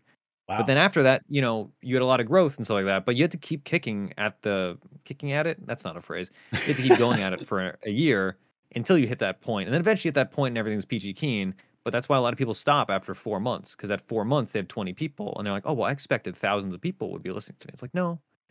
That also gets into like people don't really realize the reality of what listenership is like. Mm-hmm. Something like I mean, you've listened, you I'm sure have thought of uh, looked into this before, Donnie, but the statistics are nuts. When you look at the, I think if you're getting more than 130 listens per episode, you're you're already in the 90th percentile of podcast. It's something like that. It might actually be like 95th percentile, right? The average person does not realize that. Uh, right. Because uh, they think, oh, everything is huge. And also because it's very, as a medium, it is incredibly opaque, right? Like nobody knows how much, how many listens most podcasts get. Um, yeah. Now that I think about it, like yeah. Spotify, they don't list how many definitely like that that's why youtube is kind of interesting in that regard where like it'll have a view count but yeah even a lot that's of times, a little misleading though right and a lot of times like you'll have a youtube view count that's very low on a podcast but the actual podcast just the audio is yeah. massive and like, I, I, we get comments like that sometimes not that our podcast is massive but our podcast is definitely bigger than our youtube videos that have like 22 views but mm-hmm. the way that we post things they get posted to youtube and to spotify et cetera et cetera et cetera so occasionally I'll get a YouTube comment that I'll read and it's like, man, I wish you guys were more popular. I'm like, yeah, we are. Like, don't worry about us. Like, because our like nobody listens to podcasts on YouTube, at least for our listenership. Mm. Um, partially because we don't do a video component. We have in the past. It's a lot of hassle. More power. Like you're obviously doing it. I I don't do it. Also because my computer sucks and like I would it would explode if I tried to mm, uh, to edit the video. But um but yeah, because our YouTube kind of get like 16 views. It's like, well, actually, like the podcast got like a few thousand people listening to it. Mm-hmm. You just are one of the 16 who watched on YouTube. Um, right. And so I just I get such a kick out of those contents because uh, those comments because it's so just like, oh, actually, like this person has no conceptual understanding of how this works. Right. Um, although some podcasts are exclusively to YouTube or some are exclusively to Twitch. Which, if you're maybe this is a piece of advice for a potential content creator, if you're making a podcast, don't do it on Twitch that's dumb. It like might sound like a good plan for you and your buddies. It's not. It's really, really self defeating. I could go into more detail, but I won't. Like, don't yeah. do podcasts on Twitch. It may be a nice secondary thing, but I would say it's actively negative to do a podcast on Twitch for a variety of reasons. Yeah, I mean, if we want to go a little bit more technical on that, like Twitch deletes your VODs. Like, mm-hmm. there's basically nothing you can do about it. You you can kind of set them as like highlights or whatever. I don't know. I don't really use Twitch anymore. Yeah. Um, and you um can record them from like you could be recording OBS simultaneously and streaming at the same time, or you can like, just re- stream directly to YouTube where it stays forever. Yeah, or and even just then, record normally and then edit and then upload. Like there's there's a yeah. lot of different options. There's op- options, and also like if you are doing a podcast, most of your listenership is not going to be live. So if you're interacting with the live audience, that's making the podcast worse for the majority of people. True. That's a big one that people don't think about, I think, because they're used to Twitch culture and whatever. But yeah, that's a really quick piece of very key advice, I think, uh, for the potential podcast listener. Just because right. it's easy doesn't mean it's good, right? Yeah, yeah. Oh my god. All right. And Twitch viewers don't cross over either. Also, they, they really don't. Demographically, they're different. Demographically, people that watch streams are younger people, and people that listen to podcasts are older people that are professionals because they listen to them at work or on a commute right? Twitch viewers tend to skew younger or unemployed or you know whatever. Um, that's not obviously that's just demographics. Not everybody, um, but it's because they have more time to watch people, whereas people that are busier have time to listen, right? Yeah. So that's like boring demography stuff. Um, but yeah, also, every little piece of information counts when you're starting on a journey of content creation. There, there is like I would say the ninety percent of big streamers um their only YouTube content tends to just be like stream clips, highlights. Yeah, which, in my opinion, I I, I don't understand why people watch that. But I guess because yeah. the audiences are so different most of the time. I mean, I watch stuff on Twitch. I also watch stuff on YouTube. But like you're saying, probably the majority of people mostly watch on one platform, other, mm-hmm. and so I guess that makes a little bit more sense why stream highlights would do okay on YouTube, uh, just because it's not really like yeah. Who, who's gonna sit there and watch every single one of like I don't know XQC's streams? yeah, yeah. I'm sure there's yeah, some people, true. but very few people are gonna be there. Oh, every day, got to tune into XQC. Yep. It's like, no, I'm, gonna, I'm just gonna see what ridiculous thing he did today in two yeah. minutes on YouTube. It's true. I think part of it is that as a content person, it's easy content to make, right? Like if you're XQC and you're making, let's say, a million dollars a year, he makes a lot more than that. Let's yeah. just say he makes a million dollars a year. If he can pay somebody 50 grand to be his video editor, he doesn't have to make any new content for that person. That person's job is just to skim highlights and compile them and then put them up on YouTube. And then maybe he makes back his 50K. Or maybe he makes even more than that. I mean, it's a business, right? So I'm sure something like that also has like a business manager because, like, You'd you be know, surprised. There's a, there's a, lot hard. of streamers who do not, but yeah, well, that's true. You could you could very very quickly like triple or quadruple your revenue if you just did stuff like that. Where yeah. if you're a streamer, and and another thing to to think about is the the streamers that are able to do this for the most part in terms of just like clipping their stuff and putting it on YouTube. Because because I see you know, I, I'm I'm kind of a YouTube nerd, and so I will go through mm-hmm. and like sort by uploaded in the last 24 hours, oh, yeah. uploaded in the last 60 minutes, like because I want to see what is performing well now for a specific topic, especially if I'm thinking of covering it as well. Yeah. And so I do kind of a lot of research in that regard, and you'll see, you know, uh, X360 no scope junior X whatever uploading their Twitch clips and on Twitch they have one viewer, and on YouTube they have no views because like it, it, doesn't really work, right? You have to have yeah. some sort of audience that would potentially be searching for you through Google or YouTube yeah. to actually find those clips, and so. Uh, I don't know really where we're going with this. Like, this is how to be a content creator advice segment that we're doing right now. But if yeah, you I... want to be a content creator, do not just clip your two viewer streams and put them on YouTube. That is a waste of your time. But if you are a large content creator who makes most of their money through streaming, do pay somebody to clip and upload because that is a way to basically like double your reach instantly, basically. Yeah. There are again, you know, nobody's listening to us that is a huge Twitch streamer, I think. but there are I would say the kind of point of this conversation is there are a lot of common pitfalls that you're outlining and I'm outlining that I think people that have not done content before fall into. Mm. And so I always give these kind of anecdotes because I don't want people to fall into them again because it's a waste of your time. It really is. And a big thing with content is if you're doing it as a passion project and you also have a full time job, or maybe you're a full time student, or maybe you just do other things, you don't want to waste your time, right? Like you want to kind of not that there's any fast track, you know, cheat key, but you want to do things with intention and you want the things you're doing to be useful, right? So if you're making something, you want it to get to as many potential people as possible. Even if not that many people go for it now, you want it to be findable later, right? If your Twitch clip is just named, you know, crazy sniper headshot, nobody's going to find it, right?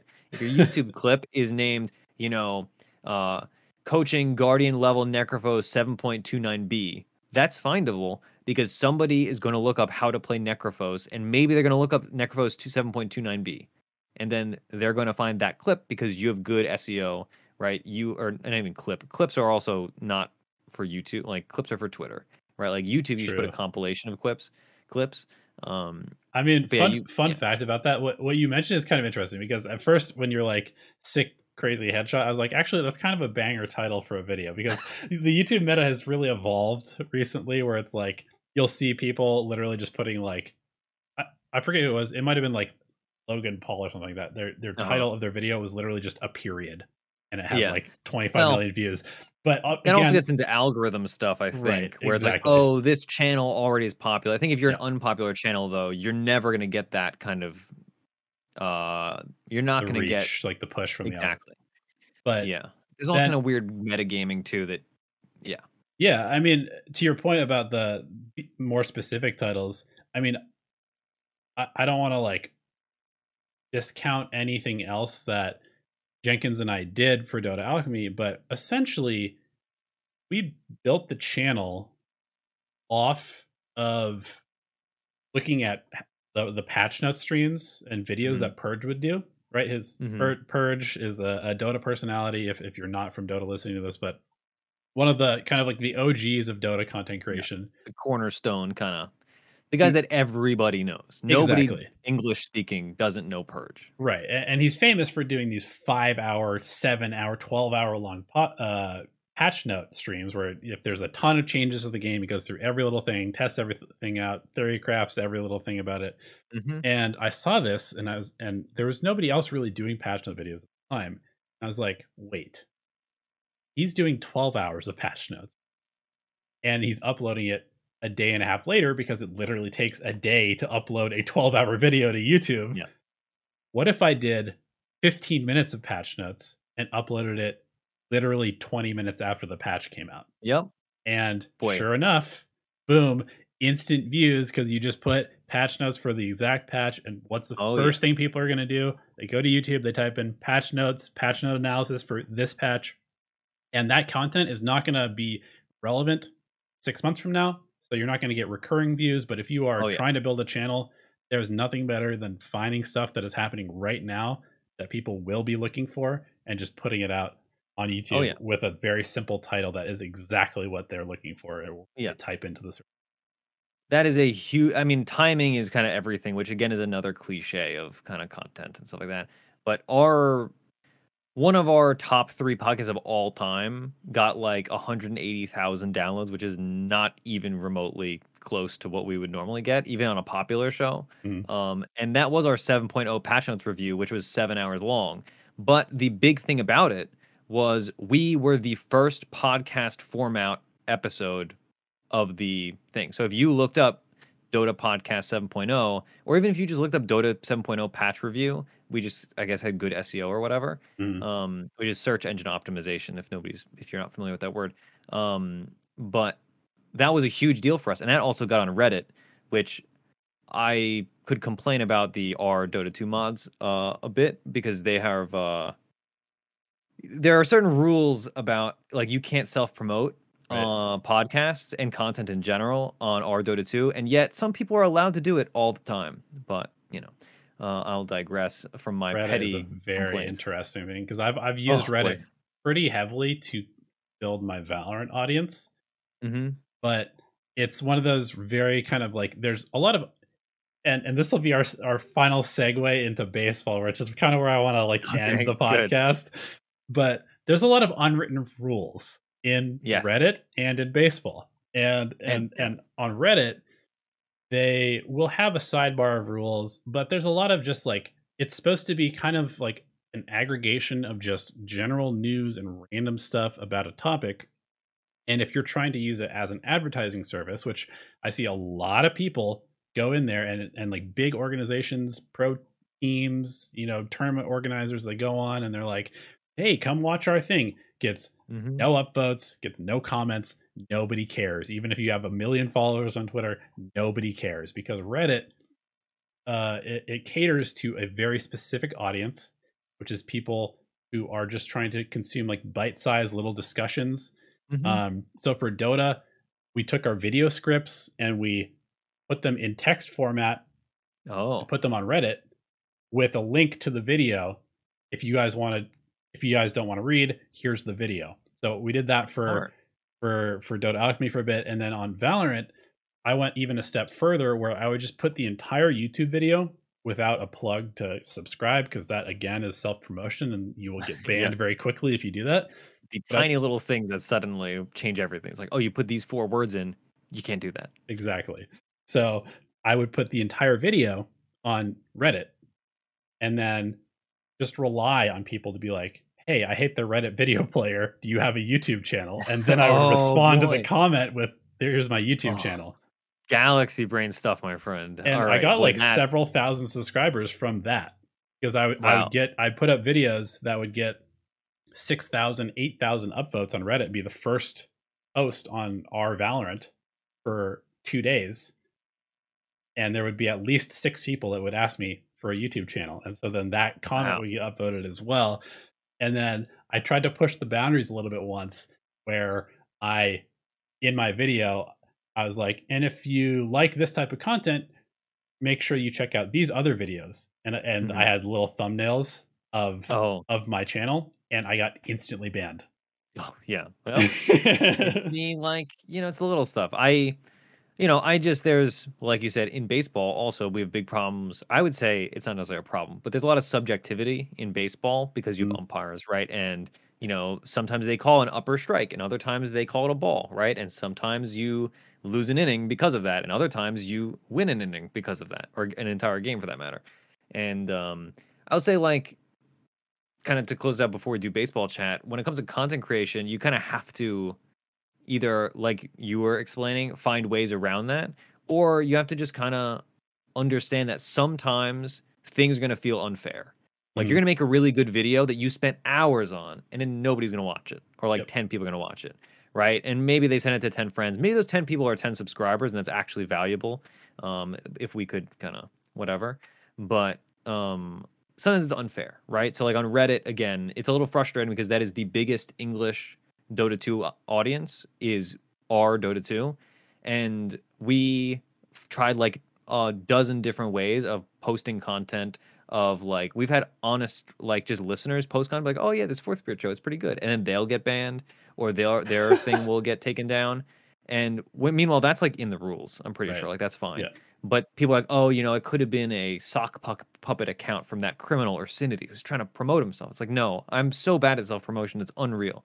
Like I could not possibly.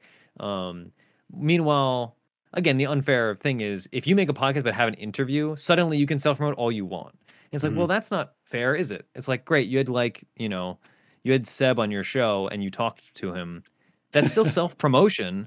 Like, you know, True. why is that person allowed to do that? And I have again, it's like silly news. things. Like I don't care that much. It's not my job, but it does feel bad. And so I think that's something important for like ambitious people or content creators is like, yeah, things are gonna be disappointing and things are gonna be unfair. That's just how things work, right? Like sometimes you get turned away from a job that you're perfectly qualified for because they hired somebody internally.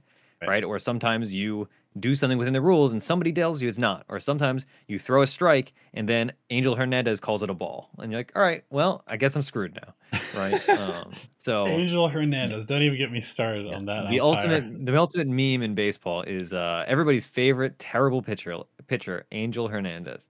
I was very angry. I don't even know his name, but um, I'm a I'm an Angels fan, specifically like I guess we'll do our brief baseball talk now. I was always a very casual baseball fan. I worked at a sports memorabilia shop for a very long time, and only in the last, only in this baseball season, have I become like a voracious consumer of baseball content, due largely to uh, Shohei Ohtani, who is, uh, I will say with great confidence, he's going to be the MVP for his league, um, and he is like a god amongst men.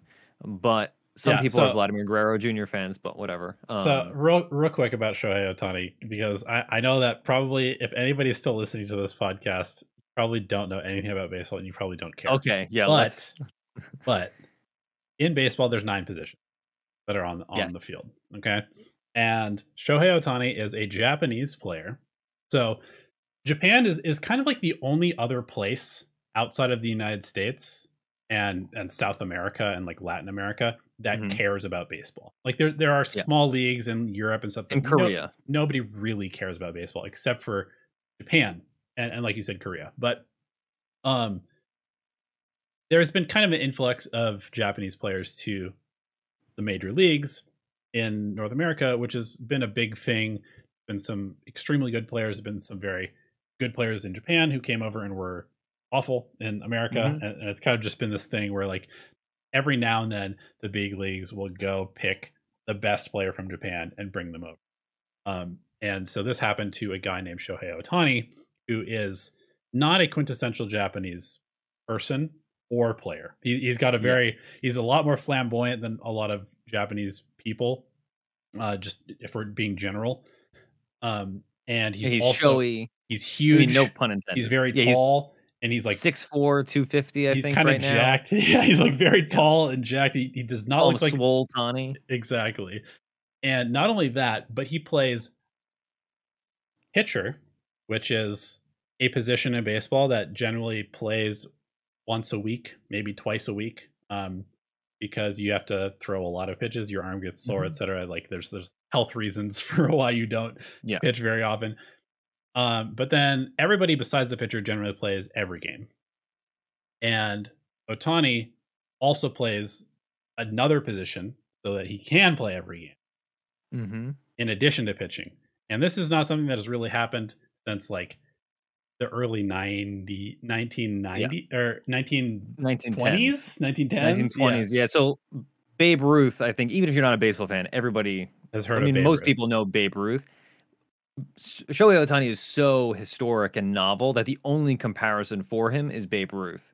And his numbers are competitive with Babe Ruth and better in a lot of areas. Um, right. And, and Babe, Babe Ruth was one of the best hitters ever and also a very good pitcher, which mm-hmm. is yeah. extremely surprising because generally yeah. speaking, in baseball, if you are a pitcher, you don't hit. It's like it's widely yeah. regarded as like if you're a pitcher, you can literally get out every time that you come to the plate, and that's acceptable.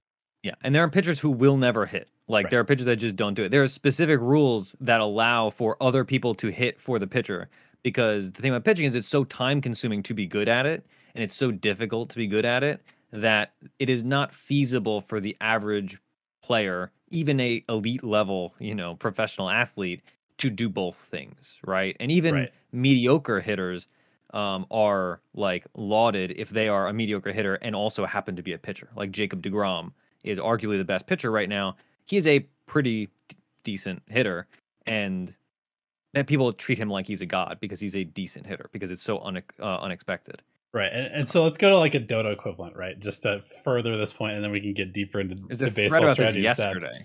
So if if you were to translate this to Dota or a MOBA, it would be like if you were a carry player and a support player at the same time. And you were like basically, a com- and you were the best at both in yes. the world. I would say I would extend it maybe even a little farther and say it'd be like if the if a top 10 Dota player was also a top 10 league player. Like that's how ah, yeah novel it is and how different it is because pitching is so incredibly fundamentally different than hitting, right? And vice versa, right? right? Being an ace level hitter is such an incredibly difficult skill to hone, right? A lot of people would say the hardest thing in sports is to hit a 99 mile per hour fastball. Um, yeah, I've batted against 92, like a, 93, and it is oh, very hard. It is yeah. very hard. And that's and that's why it is um like and that's why people are excited to hit 300. That means you're striking out 7 out of or you're getting out 7 out of 10 times. Right. If you're a good hitter, you're hitting around 300 right? Like a very good hitter. Um, so Ohtani, for context here, is a good pitcher. Um, I mean, he's a very good pitcher. He had a bad day last night, but we're not going to talk about that. Um, he got screwed on a couple strike calls, in my humble opinion. But he's a like arguably top ten starting pitcher, which is mm. also different, slightly different kind we of. We won't get into really, the different types yeah. of pitchers; it's too um, complicated. But he is a top ten pitcher, and he also he is leading the league in home runs Mm-hmm. Um, and he's leading the league in extra base hits, which is like basically better hits. And I believe he's leading the league, or at least he's top three in uh, bat velocity or velocity off Exit the bat. Velocity, yeah, yeah, meaning like how hard you hit the ball. And it is truly a historic player that has no comparison.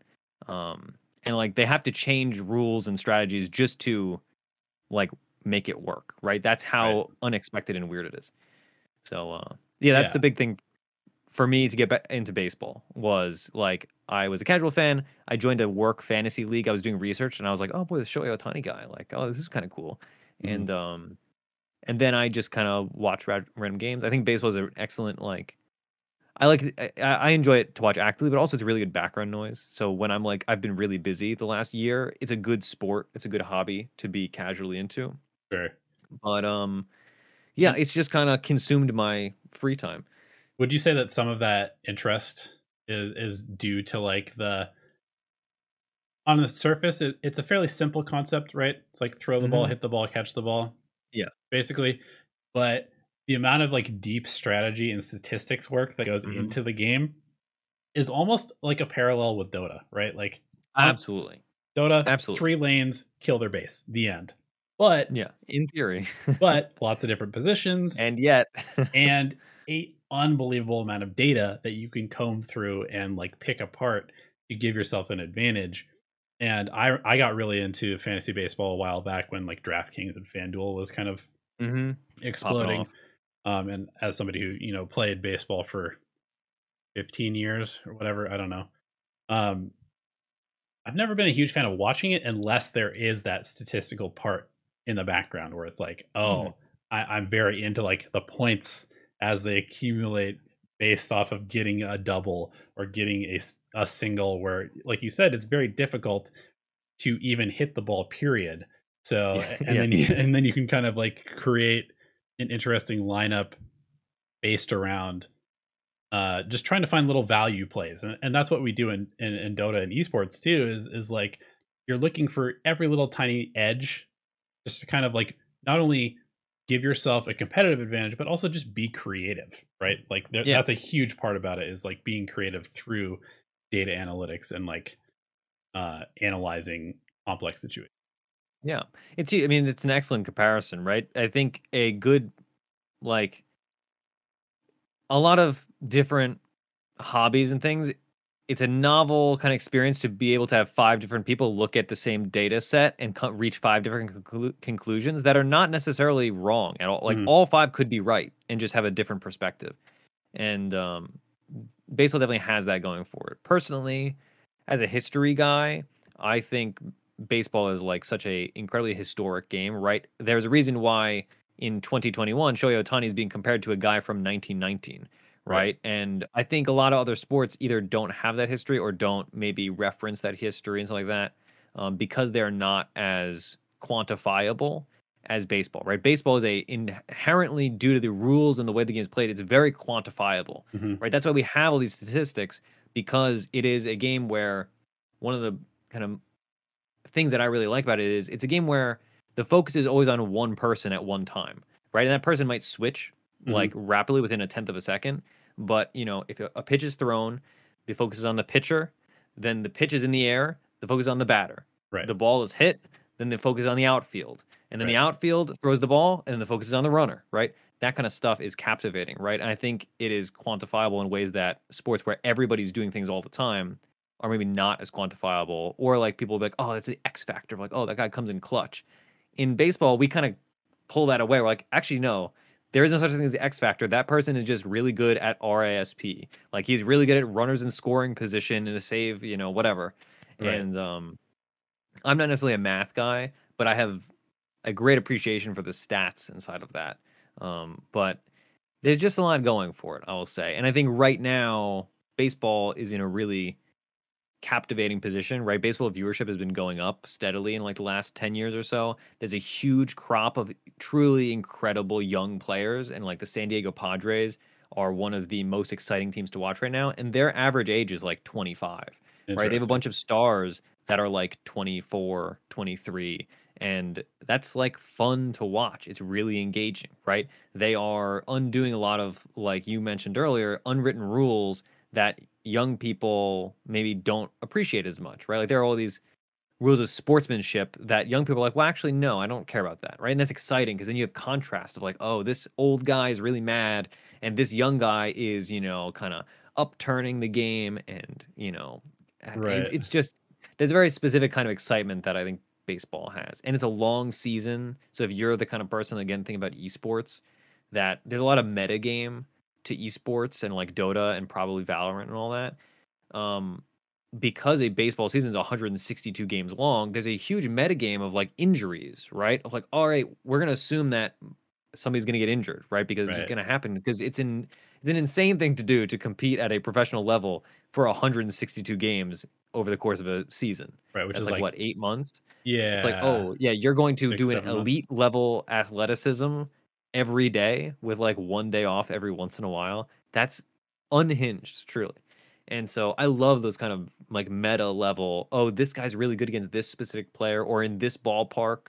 Mm-hmm. Right. Like every every this will be my last thing, and then we can cut this. I don't want I don't want to ramble too much. I also don't get to talk about baseball that much because a lot of my like friends are like Dota players that are maybe not necessarily baseball people. Um, I exist a lot on the baseball subreddit. I post there a bit more than the Dota one. I'll put it nice. that way. Um, but like it's fascinating to me that baseball stadiums are all different. Like yeah. that's that, that's an insane thing, right? Like right. yeah, every football stadium Field, is exactly yeah. 100 yards long and exactly whatever amount wide, but every yeah. baseball stadium has different dimensions where it yeah like left field fence like, might be 30 feet closer in one or yeah. farther away like, yeah or like in tropicana field it's like yeah the roof is white so you can't catch foul catch outfield balls as easily. Like what a crazy concept to have. I think maybe my my final comment on baseball that i think is just so novel is i love that it's a sport where professional commentators whose job that they're paid a lot of money to do to talk about baseball while they're casting a game they talk about the fans because fans make plays. Like, what other sport has fans make plays in the stands where it's like, oh yeah, like Shohei Ohtani rips a foul ball to left field, and then you have like, you know, what's his name, Mark Gooby something, but people just call him Gooby. You'll have Gooby, he's one of the Angels announcers, uh, like talking like, oh man, the fan makes an amazing diving catch. Like, what a crazy thing that like some schmuck like me just happens to be in foul territory and makes a cool catch, and then you have like you're on national television. Right. What other sport has like fan engagement of like, oh yeah, if you're not paying attention, you might die. Like that's crazy. that's, that's, awesome. That's so much fun. Right. I mean, or, and, you make yeah. baseball sound so much more like interesting than it actually yeah, is. It is. Again, I will just say like I think like I'm somebody that was a casual fan and I've only really come to appreciate it over the course of this season. And that's why I kind of am such a evangel evangelical person for it right now because I do think like it's something that has made my life like better. Like i really truly like it makes my day better right? It gives me something to do. It also like if you're like a nerdy esports person you might not always have something to talk about with your like bro coworkers not to stereotype but like i have friends at work that are good friends now that i would not be friends with if i had not like joined a silly fantasy baseball league that i'm getting destroyed in by the way um but like also because I wasn't into baseball when I drafted my team, and now I am, and you know I'm dealing with the consequences. But uh, you know, a hundred dollars, oh well. Um, but so that's why I just think people should give it a try. I think there's a lot of stereotypes about baseball, like oh it's slow, oh it's boring, and that may have been true in the past of certain baseball meta games of like contact plays or mm-hmm. whatever. But it's something I think more people should give a chance. And there's a lot of crossover that I think people don't fully realize. Yeah. So that is the end of my uh baseball my, spiel. Yeah, I just want people to give it a try. It's fun. All right, like watch the Angels game from last night. All right, if you want to watch, well, actually there was two rain delays, so maybe don't spend five hours watching that. But it's awesome. It's cool. Watch them. Just Google Shohei Ohtani highlights or like Ha-Seong Kim defensive highlights. That's one of my favorite videos. Is just a compilation of a Ha-Seong Kim, who's a third baseman for the Padres, making mm. incredible defensive plays as a rookie. Like yeah, or like so cool. outfield, the best outfield defensive yeah. plays like that. Those oh, are definitely so something that will they're a good entry point into baseball because it is a little bit of an opaque sport to try and get into initially. I yeah. think because there are a lot of random rules. rules. It's like unwritten rules. Yeah, yeah, a lot of teams. Also, there's 30 teams. That's crazy. there are. I mean, but that's also kind of an interesting thing that I kind of wanted to maybe pull things back full circle to esports because there's mm-hmm. been a bit of experimentation in esports with um, kind of like franchising or like city based yeah. teams like we saw it in Overwatch and, Overwatch, and Call of yeah. Duty and stuff like that. But beyond that, I just feel like there's so much that can still be pulled from the traditional sports sphere to esports to make it better because right now yeah. it kind of feels like esports is in a place where it's this burgeoning industry. There's a lot of people pumping money into it. There's a lot of people trying to take advantage of it. And not necessarily in a predatory way although that does exist.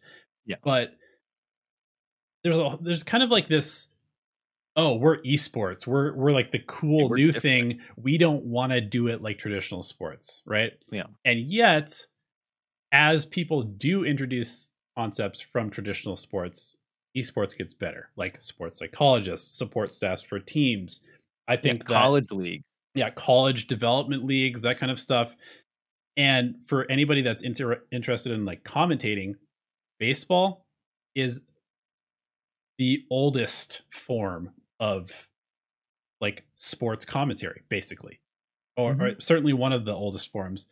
And they do it the best too, because every single city has their own broadcast. So mm-hmm. you get people who actually like know the players on a first name basis, interact with them, have the inside scoop on the teams. They like yeah. travel with they the team during the game sometimes. Yeah. In yesterday's Angels game, the one of the casters was texting Mike Trout, arguably the best baseball player right now, who's mm-hmm. injured, he texted him like, "Hey Trout, what's the weather like?" Uh, like in the middle of an of a baseball game, and that's it's novel, right? And we get that a bit in esports, but not as much.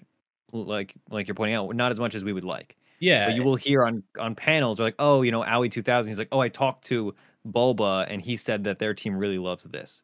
Right, um, and, and we're only kind of starting to get that in esports because a lot of the pro players that were like the first wave are kind of retiring, so they have these network okay, connections. Yeah. But um, in in like baseball, for example, or you know, football, what, whatever, soccer. Everybody who's European is upset now, but like, um, the the commentary is an art form that has been perfected and refined in these for a very long time.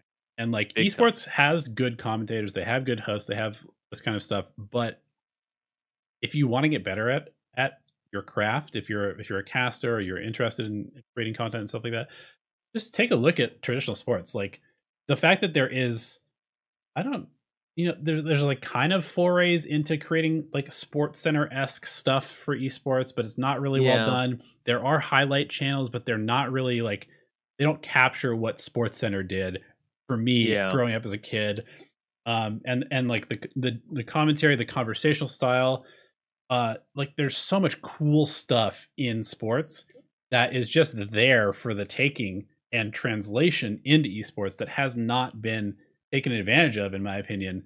Um, that could really just elevate what happens in esports to such a huge degree if esports people could either know about it or like push the ego down of like we're gonna do this yeah, better than different. traditional sports and just kind of like adopt some things. Um, yeah. So I don't know. That that's yeah. my little soapbox rant about, and that's actually why I got into esports is because I love real sports and I see esports as something that could become just as big and just as cool with a little bit of extra work. Uh, absolutely. I mean, again, I'm a relatively new, like, big time sports fan, but I've always been around it. And I agree completely, right? One of the big things in both sports and esports is obviously players, right? And mm-hmm. one of the main criticisms of esports, uh, you know, competitors, a- athletes, some would say, um, is they are they don't they're not good at the personal branding side of things, right? Right. Like there are, if me being from Dota, I'm not personally super into pro Dota to be perfectly honest, but a lot of pro Dota players do not have a name for themselves and even within their like language base, right? So obviously, you know, if you're a Russian pro player, you're not going to have a lot of English, you know, content. But in baseball, right? Like if a game ends, there is an interview with uh, a player, usually the best player, like who made the biggest play at the end or whatever, or you know, like Jared Walsh hits a grand slam last night to win the game. He then uh, you know has an interview right after the game ends, and that's exciting, mm-hmm. right? Or you know, the Yankees lost last night, and then Aaron Boone, the manager of the Yankees, he has a after uh, he's like a press conference afterwards where he asks answers questions and you know all that kind of stuff. We don't do that in esports, right? Like a lot of pro players have no sense. Maybe also because they're they tend to be younger and they don't have coaching for this, whereas athletes do tend to have like media coaching is like part media of becoming coaching. a professional. But yeah, that's always been something that absolutely blows my mind, especially making content to make this full circle. Is how many pro players will not do an interview, right? Or like will not talk about the game. I'm like, you, your job is this game. like you, all you have to do is talk to me for like 45 minutes in casual. I'm not going to ask you hard hitting questions. Yeah. We're just going to talk like, oh, why do you like Vengeful Spirit? You know, Koifa right. or whatever. And then like it, it builds them a brand and that builds them longevity over all right maybe you're going to stop being an elite level uh you know dota player after 15 years but then you can still do more stuff afterwards right right and that's something that again i think it's partially due to the age and the lack of media training but that's one of the big things that I always think about when I'm watching Pro Dota is I don't know these players. Right. Whereas when I watch baseball, I know the players, right? Even for teams that I don't follow, I can watch a, you know, Cincinnati Reds game and I know at least a few players, right? Like I know Castellanos, I know Votto, right? Mm-hmm. So that at least is some base uh, and also they have what uh, Amir something that gets into fights all the time. He's a pitcher. Like that's three players that I know from a team that I have watched like maybe three games of all year because they're not in my league for what I follow. Right, and um, it also lets you become fans of them yeah. too, right? Because like exactly, you it, if them. there's a player that you like, or maybe even one of the players on the team that you follow gets traded, you can still be a fan of them. Where it's like Exactly. We do have a bit of that in in Dota where it's like Arteezy, yeah. right? No matter where Arteezy goes, he's yeah. gonna have fans. But you know why he has fans? Because he streamed to thousands and thousands of people yeah. very consistently for several years. And it's exactly. like I, I just remember at TI8, I think it was TI7, TI8, when they first started doing the loser interviews, and mm-hmm. there was mm-hmm. so much pushback.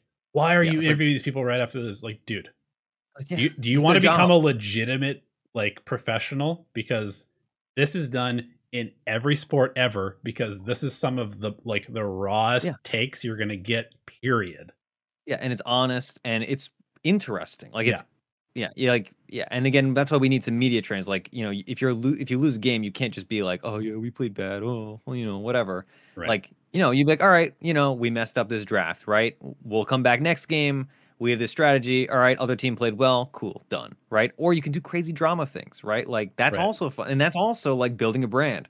Like in baseball right now uh uh what's his name? Josh donaldson he is kind of a notorious insane person, but he's really good for the sport in some ways because he makes headlines and he makes feuds. And there's a there's a budding rivalry between the Minnesota Twins and the Chicago White Sox, in large part because Josh Donaldson talks a lot of smack, but he's on a terrible team, right? and like he hits fu home runs just to make a point. Right. And he's a player that is driven by spite, which is just an incredible like um what's it called? Like storyline.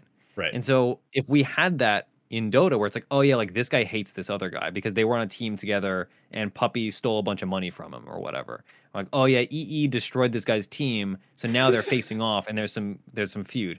Both of those are true. Um, EE, right. I, but like, it's like EE is another good example of what you're saying, where like EE has fans because he is a personality. He hasn't been relevant like as him, a pro player but, in several years, right? He's he hasn't been on a yet, good team in a couple of years, but he still pulls thousands of viewers on Twitch, and everybody is still interested to watch him play every time he comes yeah. into a tournament. And people think he's better than he is because of his name recognition. Right. Whereas some no-name person who never streams, or when they stream they don't have cam, or when they stream they don't talk, like that player might be way better, but they don't have name recognition. So it's all like a self-sabotage kind of thing, right? Where they are doing the pro player thing without doing any of the secondary parts, right? So right. kind of like we talk about the content creation, they're gambling on all right, if you're a no-name player, you need to win tournaments. That's the only way you make money as a no-name player. Right. But if you're a player with secondary income sources and with secondary ways to do things within Dota or within Valorant or within CS:GO or within Hearthstone, you can pivot. You can say, "All right, I didn't win this tournament, but I'm going to invest my time into streaming and I'm going to be able to pay my rent." Yep. Right. Or I'm going to be able to do this. Or, oh, you know, maybe this isn't jive with me. Maybe I got an injury. I have carpal tunnel. I'll go cast TI because I'm Fear and I'm allowed to do that because everybody knows me and likes me. Right. right. Generally. Right. So that's something that obviously we feel the same about. But I really, really, it kills me how many. This applies also to to other things um, where I'm just like, dude, like spend a little bit of time doing media training for the people that need, like that are people, like they are publicly known people. Like, right. I we definitely am not going to do this tangent, but like I'm into K-pop, and one of the big things about K-pop is like media training, where the people that their job is to be liked as a singer or as a dancer or whatever sometimes they're not media trained and they say dumb things it's like well if you spent one hour a week teaching this per- person to not like you know say a certain racial slur in a certain language right. like you know, that person would instantly not have drama internationally. Whereas because you didn't spend that like a one week session saying, all right, if you sing a song in English, if you see this word pop up, skip it because it's bad to say in English, right? right? That doesn't take long. And so media training is something that fascinates me because it is so painfully obvious when people do not get it, but their job is to be a public person. Right. So we have that in esports, we have that in music, we have that everywhere, right? Totally. maybe some deep pulls coming here from my uh, referential base, but you know, it's it's just fascinating. Everything's interconnected, and especially competitive things. Totally, totally. Well, I mean, I, I think that's basically all I have for you in terms of uh, taking up your time. I don't want to waste your time. I don't want to waste the listeners' time. We've we've gone on, on many different tangents, but I think we've kept it relatively cohesive in terms of like, oh yeah, content creation and how everything is interconnected like you said so i just want to say thanks again for joining me on this uh, first episode of the podcast that i'm doing here we'll see whether i can make it past five episodes. we'll see. We'll see. You just gotta pass the PPD bar, which is pretty low. So at least when make it past there, I mean, I, it was good fun. Like obviously, I love doing this kind of stuff. I love talking, and it's nice to do like a show like this because I'm not like uh I'm not in the structure of my own show. So we get to talk about baseball. Yeah. Whereas my co-hosts, as lovely as they are, do not want to talk about baseball, right? That will never happen on a Fourth Spirit podcast, despite how much I might want it to happen. Um, so I'm more than happy to spend my afternoon doing this. I would be more than happy to do it all over again.